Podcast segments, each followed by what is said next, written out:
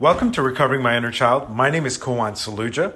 Our first reading comes from Melody Beattie's The Language of Letting Go, and the topic is Getting Needs Met. Picture yourself walking through a meadow. There is a path opening before you. As you walk, you feel hungry. Look to your left. There's a fruit tree in full ripe. Pick what you need. Steps later, you notice you're thirsty. On your right, there's a freshwater spring. When you are tired, a resting place emerges. When you are lonely, a friend appears to walk with you. When you get lost, a teacher with a map appears. Before long, you notice the flow need and supply, desire and fulfillment. Maybe you wonder someone gave me the need because someone planned to fulfill it. Maybe I had to feel the need so I would notice and accept the gift. Maybe closing my eyes to the desire closes my arms to its fulfillment. Demand and supply, desire and fulfillment, a continuous cycle unless we break it. All the necessary supplies have already been planned and provided for this journey. Today, everything I need shall be supplied to me. Uh, not a lot of comments here. I think uh, a couple things come up for here is faith. Uh, and, uh, you know, a little bit of synchronicity. Um, I was reading um, Dale Carnegie's book, How to Start Worrying and Stop Living. And uh, I think there was this advice about living in daytime compartments and com- you know combine that with being spiritually guided to like the next right thing. You know, sometimes you know over planning.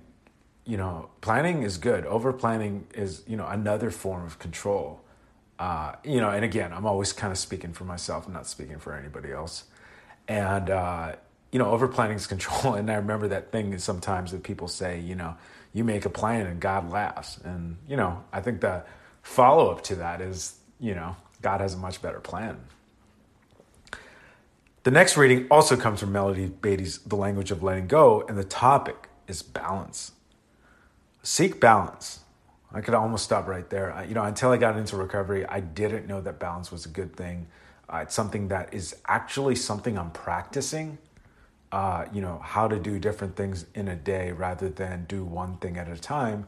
And I think part of the do one thing at a time was kind of like this Hail Mary concept of like rescuing a family, uh, you know, a dysfunctional family. So, oh, this might be the one, or this might be the one, or do that one thing, but then, you know, kind of try to fit in what I want to do late at night. And, you know, what balance has given me is the ability to do something for a certain amount of time in a day that I thought I had to work for, you know, like, okay, maybe in eight years I'll relax, you know?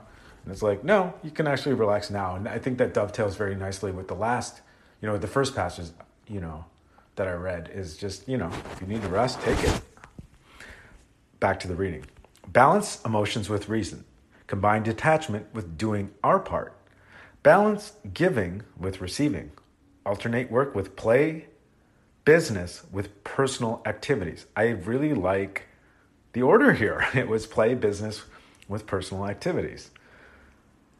Balance tending to our spiritual needs with tending to our other needs.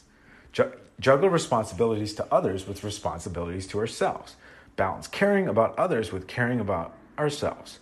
Wherever, whenever possible, let's be good to others, but be good to ourselves too. Some of us have to make up for lost time today I will strive for balance. I love that part too because there is some parts of like the recovery community where I just think, you know, certain things are very self-flagellating and it's like some of us already have been hard on ourselves and that's not actually the issue, you know. So anyways, another great reading. Now, our next reading comes from ACA Strengthening My Recovery and the topic is workplace recovery.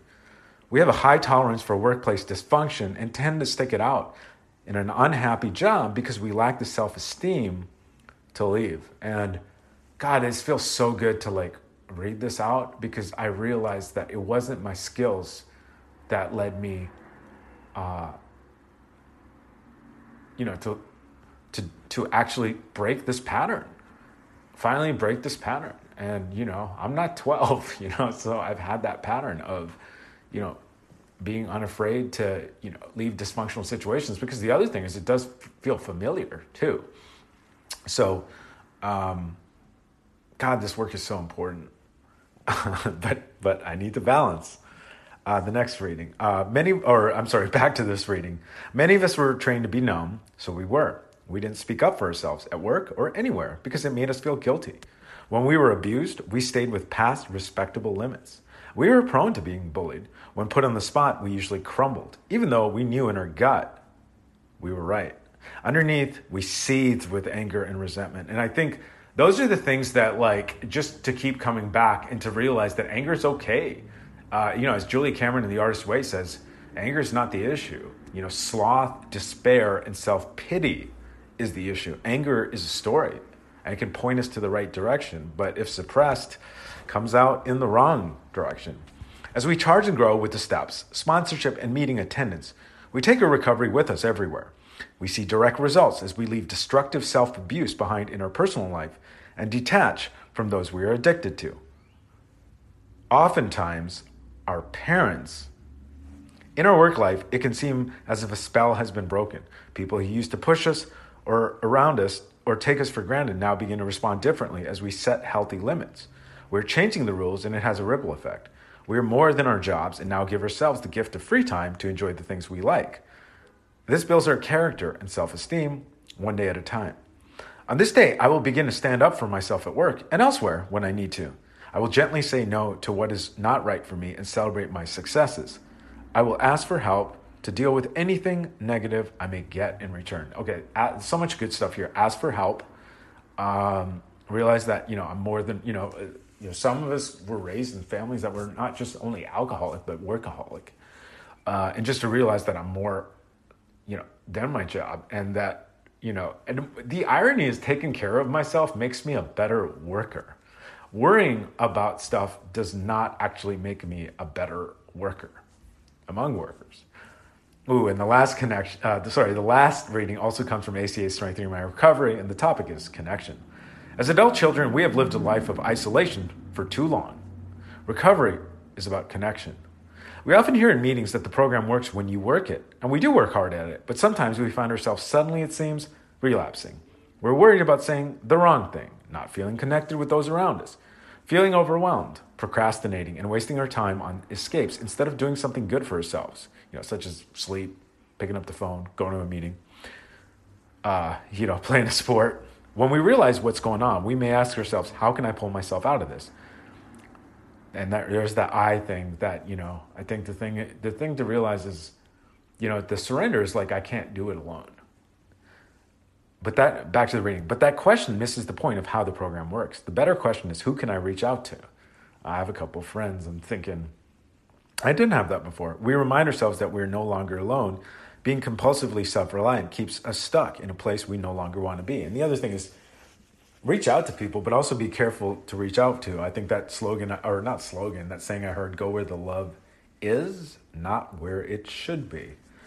Back to the reading. In understanding that we have options, we learned that the simple act of picking up the phone or going to a meeting can make all the difference. It just takes a little trust. What have we got to lose?